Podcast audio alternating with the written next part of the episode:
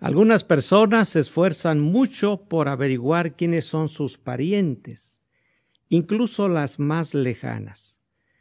Pero encontrar a muchos parientes no siempre significa encontrar a una familia que nos quiera. Como bien lo indica la Biblia en 2 Timoteo 3:3, algunas familias no tendrían cariño natural. Por ejemplo, cierto día en Argentina, un evangelizador de tiempo completo de los testigos de Jehová llamado Luis conoció a un joven con un triste pasado. Sus padres le abandonaron al nacer y se crió en diversas instituciones. Cuando contaba veinte años de edad, se enteró del paradero de su madre y decidió vivir cerca de ella. Trabajó con ahínco, ahorró bastante y viajó a la ciudad donde ésta vivía. Ella le permitió quedarse hasta que se le acabaron los ahorros y luego le dijo que se fuera. Ese rechazo lo dejó hundido completamente. Cuando tuvimos la oportunidad de conocer a Jehová y decidimos servirles, entonces nosotros nos adentramos a la familia de Jehová. Jehová nos aceptó como parte de su familia. Jehová llegó a ser como lo indica la Biblia. Sería tan amable de dirigir su atención a estas palabras que aparecen aquí en 2 Corintios capítulo 6 versículo 18. Y note por favor lo que Jehová llegó a ser para nosotros una vez que lo conocimos y empezamos a servirle. Segunda los Corintios capítulo 6 versículo 18, vea lo que comenta aquí la Biblia. Y yo seré un padre para ustedes, y ustedes serán hijos e hijas para mí, dice Jehová el Todopoderoso. Sí, Jehová ahora se convirtió en nuestro Padre Celestial. Qué gran privilegio tenemos de saber que ahora Jehová nos aceptó en la familia espiritual que Él tiene. Jesús también enseñó que todos los que sirven a Jehová son parte de una familia unida. A una pregunta que le hicieron, ¿de quién era su familia? Jesús dijo, ¿quién es mi madre y quiénes son mis hermanos? Señalando con la mano a sus discípulos, dijo, mira, estos son mi madre y mis hermanos. Porque todo el que hace la voluntad de mi Padre que está en los cielos es mi hermano y mi hermana y madre. Por lo tanto, los que adoran a Jehová son nuestros hermanos en la fe. ¿Cuál debe ser el sentimiento que debemos sentir hacia nuestros hermanos?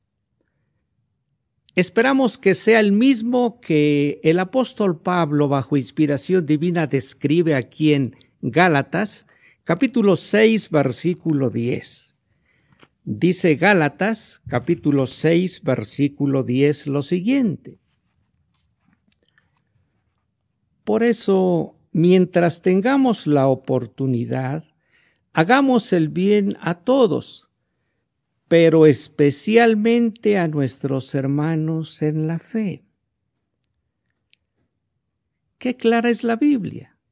Se espera que hagamos el bien a todos, pero cuando pensamos en nuestros hermanos, se espera que podamos tener la idea de siempre estar dispuestos a hacerlo a ellos debemos aprender a valorar a nuestros hermanos.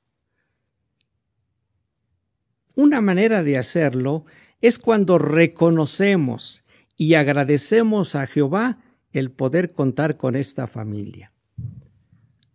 No obstante, en la familia de Jehová hay hermanos de culturas y antecedentes muy variados porque Jehová es imparcial y acepta a las personas eh, que quieren ser parte de su familia. No importa su nacionalidad, su posición social. Pero que hay en cuanto a nosotros.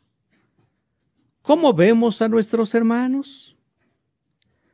Otra vez, en la Biblia encontramos una idea muy clara de lo que se espera que debemos hacer. Volvamos a la Biblia, por favor, ahora aquí en las palabras de Efesios, capítulo 1, versículos 15 y 16.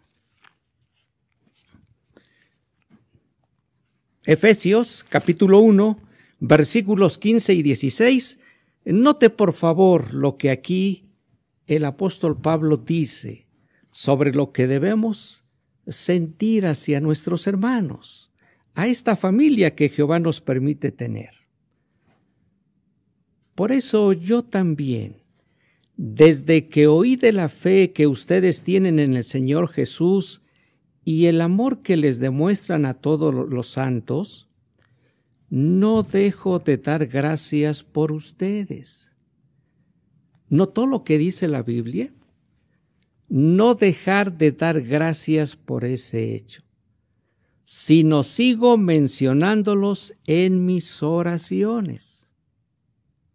Por ello, es importante que meditemos en por qué valoramos a nuestros hermanos y no dejemos de dar gracias a Jehová por ello. ¿Cómo podemos hacer evidente esto?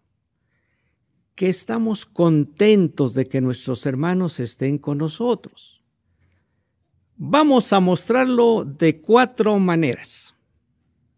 Primero, no los hagamos tropezar, porque ellos también son obra de Dios. Para tratar de ubicar lo que esto significa, vamos a recordar lo que sucedió en una ocasión en la congregación del primer siglo, donde había judíos y gentiles. En aquella ocasión se presentó el asunto de comer o no comer carne. Debido a que venían nuestros hermanos de diferentes antecedentes, entonces algunos pensaban que no había problema en comer carne en algunas circunstancias, pero otros pensaban que no. Notemos cuál fue la determinación que los cristianos que valoraban el tener a sus hermanos lograron determinar en esto. Veamos allí el capítulo 14, por favor, de Romanos, los versículos 15 y después el 20. Y notemos cómo aquí se hace evidente la actitud adecuada de agradecer el hecho de que tenemos a hermanos con nosotros. Romanos capítulo 14. Dicen los versículos 15 y el 20. Por eso, si ofendes a tu hermano por lo que comes, ya no sigues el camino del amor. No eches a perder con lo que comes aquel por quien Cristo murió. Una manera de pensar adecuada no querer hacer tropezar a nuestros hermanos, evitando hacer esto. Versículo 20, por favor. Deja de demoler la obra de Dios solo a causa de la comida. Es verdad que todas las cosas son puras, pero es perjudicial que alguien coma si eso hace tropezar. Actuar de esta manera hacía evidente que se quería cuidar la manera de pensar de nuestros hermanos y no tratar de afectarlos, porque finalmente ellos son parte de la familia que Jehová tiene. Cuán importante es entonces que en nuestro caso cuidemos eso. No hagamos tropezar a nuestros hermanos por lo que decimos, por lo que hacemos. ¿Le parece bien si vemos la segunda manera? A veces nuestros hermanos están sufriendo o pasando pruebas. Es el momento en que ellos nos necesitan.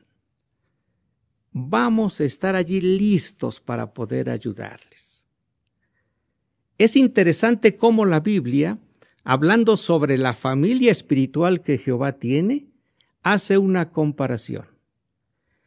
Compara a los miembros de la familia de Jehová a lo que es el cuerpo humano.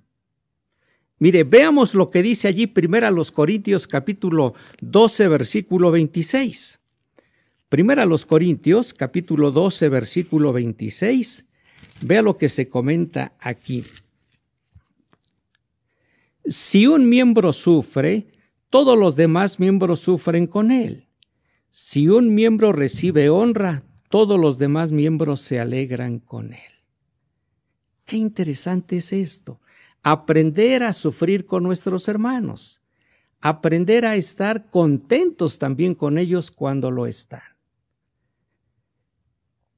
Para mostrar que esto es de gran ayuda, veamos la siguiente experiencia que sucedió con Tadataka. Él tuvo la oportunidad de recibir la ayuda cuando la requería. Tanataka relata, en la congregación había una familia que muchas veces me invitaba a su casa a comer o a reuniones sociales. Casi todas las eh, mañanas pasaba a verlos de camino a la escuela para analizar juntos el texto del día.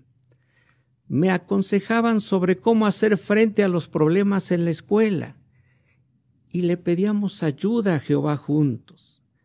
Aquella familia me enseñó a ser generoso.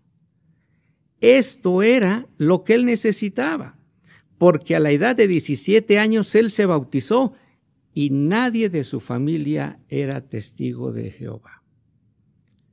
¿Qué se logró? Tadataka aprendió a ser alguien que estuviera listo para poder ayudar a sus hermanos. Actualmente él practica lo que aprendió al servir en una de las sucursales de los testigos de Jehová. Veamos la tercera manera de demostrar agradecimiento a Jehová por nuestros hermanos. Es cuando participamos juntos en la predicación. Recuerde que Jesús envió a sus discípulos a predicar de dos en dos. De esa manera podían animarse unos a otros. En efecto, pasar tiempo en la predicación con otro cristiano contribuye a que haya un intercambio de estímulo. Pero, ¿sobre qué temas podemos hablar con nuestro compañero, con nuestro hermano cuando andamos en la predicación? Podemos contarle una buena experiencia que hayamos tenido en el ministerio o en nuestro estudio personal o de familia aprendimos algo que nos llamó la atención, algún punto interesante, vamos a compartirlo. En la reunión, ¿escuchó algo que le llegó al corazón? También podemos hablar sobre eso con nuestro hermano cuando andamos en la predicación. A veces tenemos la oportunidad de predicar con alguien que no sale habitualmente ¿Cómo podemos allí ser fuente de ayuda? Podemos preguntarle cómo conoció la verdad. ¿Qué lo convenció de que esta es la organización de Dios? ¿Qué responsabilidades ha tenido en la congregación? ¿O qué experiencias ha vivido a través del tiempo que ha servido a Jehová? Nosotros también podemos contarle algo de nuestra vida cómo Jehová nos ha apoyado, cómo Jehová nos ha ayudado en momentos o situaciones difíciles. Cuando hacemos esto, estamos logrando hacer evidente que agradecemos a Jehová el tener a nuestros hermanos con nosotros. Algo que debemos recordar. Cuando predicamos, sea cual sea la reacción de las personas en el territorio, predicar con nuestros hermanos siempre nos va a animar y vamos a demostrar este agradecimiento de poder estar en la familia de Jehová y con nuestros hermanos. Veamos la cuarta manera de hacer evidente esto. Vayamos a la Biblia, por favor, Segunda los Corintios capítulo 1 versículo 11, veamos lo que aquí se comenta. Segunda los Corintios capítulo 1 versículo 11 dice lo siguiente. Ustedes también pueden ayudarnos rogando por nosotros. Así muchos podrán dar gracias por nosotros a causa de la ayuda que recibimos en respuesta a las oraciones de muchos. ¿Ve lo que indica este versículo? Habla sobre rogar, hacer oraciones por nuestros hermanos. Con estas palabras, la Biblia destaca que cuando oramos, cuando le pedimos a Jehová por nuestros hermanos, estamos haciendo evidente que estamos muy contentos de tenerlos con nosotros. ¿Qué le podemos pedir a Jehová por nuestros hermanos? Podemos pedirle que ayude a nuestros hermanos a tener una fe fuerte. En el caso de nuestros hermanos que son padres de familia, que Jehová les dé la sabiduría a ellos para que puedan educar a sus hijos de la manera adecuada y siguiendo los principios bíblicos con nuestros jóvenes. Podemos pedirle a Jehová que los ayude a soportar las presiones que tienen que llevar sobre ellos cuando van a la escuela, en el trabajo, y que puedan mantener su lealtad a Jehová y que también vayan trazándose metas espirituales. Ah, pero tampoco debemos olvidarnos de aquellos hermanos que han perdido a seres queridos en la muerte podemos pedir por ellos también para que Jehová les dé consuelo. O cuando alguien tiene que sobrevivir a alguna situación de un desastre natural, a veces a las guerras. O ahora con la situación económica, muchos de nuestros hermanos a veces están sufriendo las consecuencias de estas crisis económicas. Podemos pedirle a Jehová para que les dé esa fortaleza, ese ánimo, lo que necesitan para seguir adelante sirviéndole plenamente. Hemos visto entonces que podemos hacer evidente de estas cuatro maneras que estamos contentos y felices por estar dentro de la familia de Jehová y contar con nuestros hermanos. Estimados hermanos, Deseamos felicitarlos por el excelente apoyo que han dado en los momentos difíciles cuando sucede un desastre natural o lo que ha pasado últimamente con lo del COVID-19. La atención rápida que han dado en apoyar a los necesitados, llevándoles alimentos, ropa y ayudando en todo lo que se ha requerido, es algo digno de encomiar. Por ejemplo, en una familia compuesta de cinco miembros, todos se contagiaron del COVID-19. La hermana dijo, nos llenó, nos llenó el corazón de alegría ver el amor y la preocupación sincera diaria de los hermanos.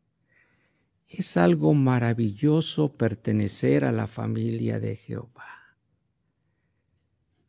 Qué bonito es escuchar cómo nuestros hermanos valoran mucho eso. Sin lugar a dudas, todos nos sentimos cómodos junto a quienes se interesan por nosotros.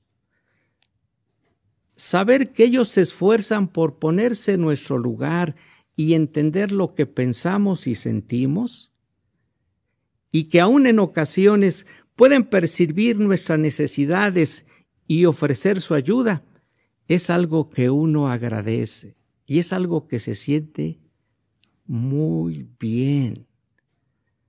Jehová y Jesucristo son así. Ellos nos ponen el ejemplo, ya que Jehová siempre está al tanto de nuestras necesidades. Jehová siempre, de una u otra manera, nos da lo que requerimos en momentos difíciles. Nosotros podemos hacer lo mismo. Aunque es cierto que no podemos leer el corazón de nuestros hermanos como lo hace Jehová, pero podemos estar listos y preparados para ayudar. Quizás yendo de compras para los hermanos envejecidos o aquellos que están enfermos, o en ocasiones una llamada por teléfono, o compartiendo algún texto de la Biblia fortalecedor. Eso es algo que podemos hacer en este tiempo tan complicado cuando la situación en este mundo está cada vez más difícil. ¿Qué más podemos hacer para mostrar esta gratitud a Jehová de estar en su familia? Mantengamos la paz y la unidad. Todos los miembros de una familia deben esforzarse por mostrarse amor y respeto. Lo mismo debe ocurrir en nuestra familia espiritual. Veamos cómo la Biblia en Romanos 12:10 nos insta a tener esto por nuestros hermanos. Vamos a ver lo que la Biblia dice. Romanos capítulo 12 versículo 10.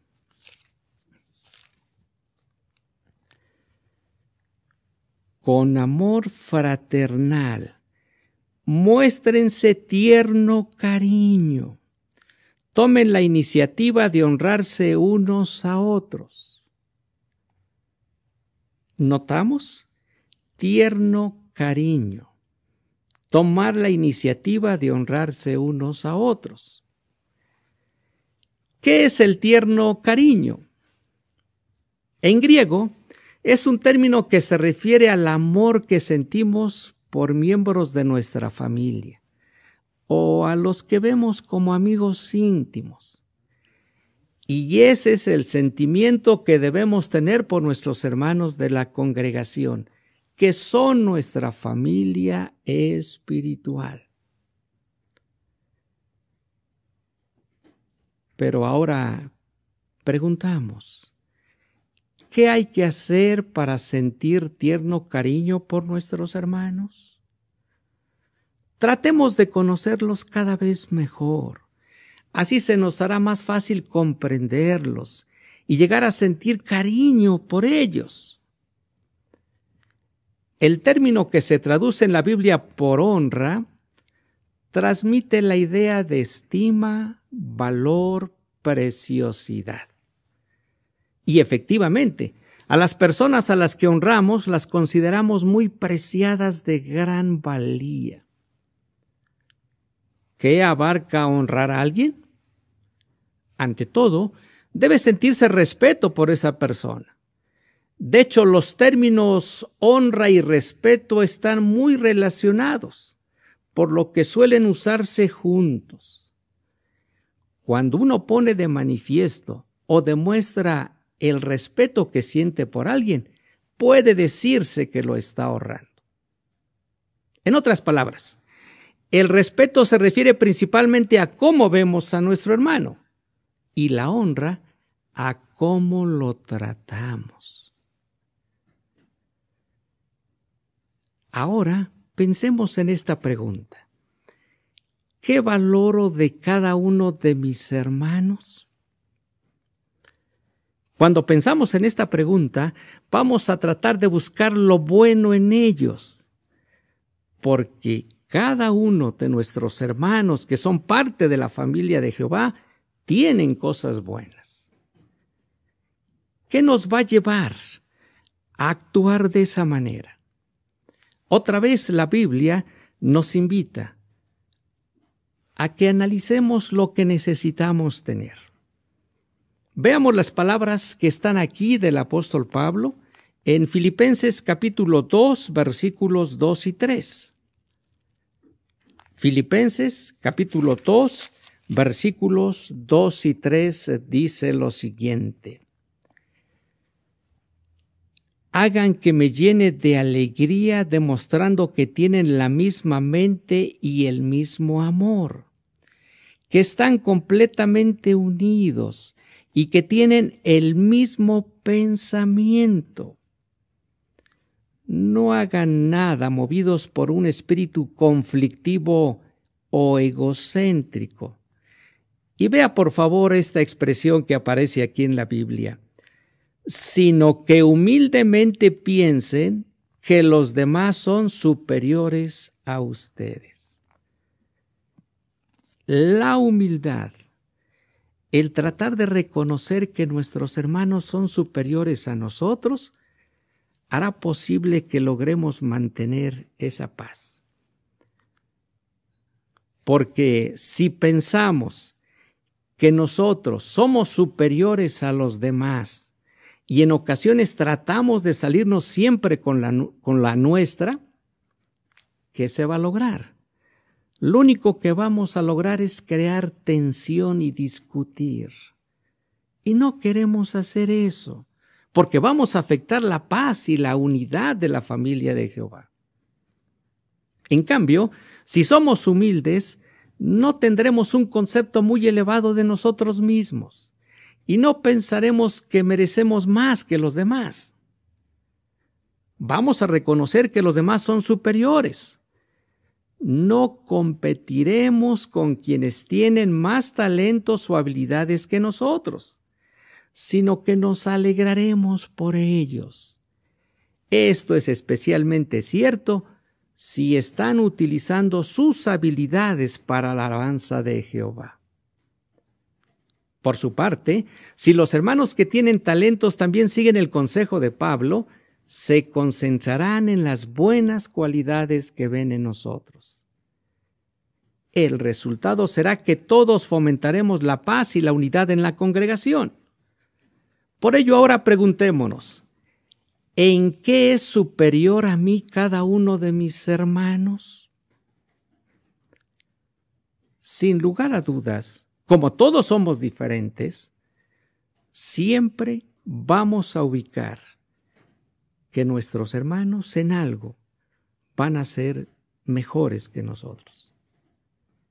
Y eso está muy bien porque la humildad genera eso.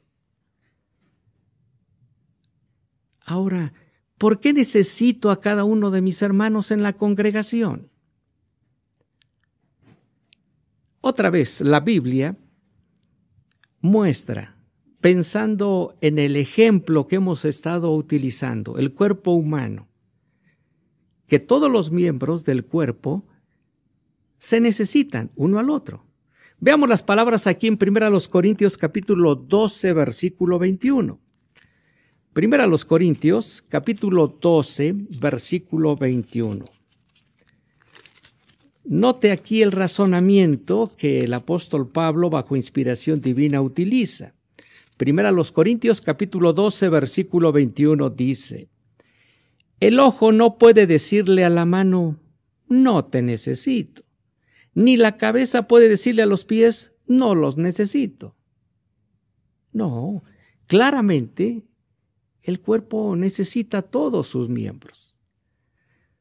Por eso, aquí el apóstol Pablo se valió del cuerpo humano para ilustrar la unidad de la congregación cristiana, resaltando la interdependencia y la importancia de cada miembro. Asimismo, aunque no todos los componentes de la familia de adoradores de Jehová ejecutamos la misma función, estamos unidos y nos necesitamos unos a otros.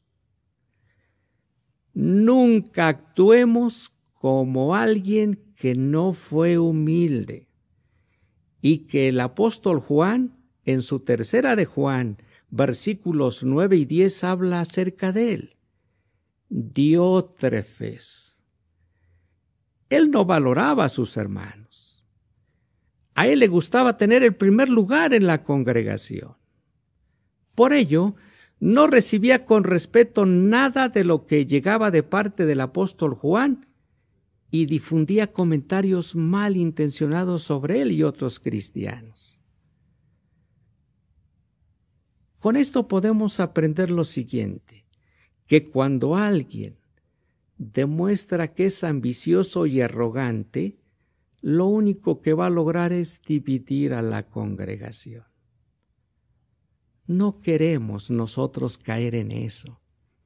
Dejemos que la humildad siempre nos permita actuar de la manera adecuada.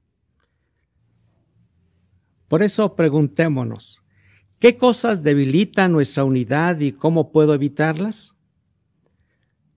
Tenemos que aprender a no permitir que los pequeños problemas nos dividan. Satanás el diablo quiere hacer eso. Él sabe que si empezamos a pelear entre nosotros, vamos a dejar de pelear en contra de él. En esta experiencia, notemos lo que sucedió con dos hermanas que estaban en un campo de concentración nazi. Lamentablemente, una de ellas cuando se dio cuenta que la otra hermana daba buenos discursos de ánimo a las demás hermanas, empezó a sentir celos. Ella reconoció que esto no tenía que hacerse. Le pidió a Jehová que le ayudara para que finalmente tuviera la mentalidad apropiada y viera que nuestra hermana estaba haciendo algo bueno. Ella mejoró y fue posible que lograran tener la unidad y sobrevivieran a este campo de concentración. Cuán importante entonces es que nosotros sigamos recordando que la humildad hará posible que siempre nos mantengamos en paz y unidad con nuestra familia. El amor el aspecto de aprender a soportarnos unos a otros lo va a lograr. Tenemos el gran privilegio de estar en la familia de Jehová. Y cuando ponemos en práctica los consejos bíblicos, va a ser posible que logremos conservar esta y vamos a recibir muchas bendiciones. Es como dice allí el Salmo, el Salmo 133, 1, gozaremos de paz, de unidad, llegará a ser como un rocío, porque estaremos contentos. En esta asamblea de circuito hemos aprendido cosas interesantes. Hemos aprendido a valorar nuestro lugar en la familia de Jehová. También hemos aprendido que debemos esforzarnos por tratarnos con bondad, con apacibilidad y siempre tratando de edificar a otros. En ocasiones va a requerir esfuerzo, no va a ser fácil, pero vale la pena luchar por eso. Ahora permítame hacerle la pregunta de repaso de este discurso. ¿Cómo podemos amar más a nuestra familia espiritual? Efesios capítulo 1 versículos 15 y 16 nos indica que debemos meditar en por qué valoramos a nuestros hermanos y no dejemos de darle gracias a Jehová por ellos. Efesios 1, 15 y 16 nos dice que debemos meditar en por qué valoramos a nuestros hermanos y no dejemos de darle gracias a Jehová por ello. La paz y la felicidad que tenemos ahora son solo una muestra de lo que tendremos en el futuro. Por eso, nunca dejemos de dar gracias a Jehová por nuestra familia espiritual.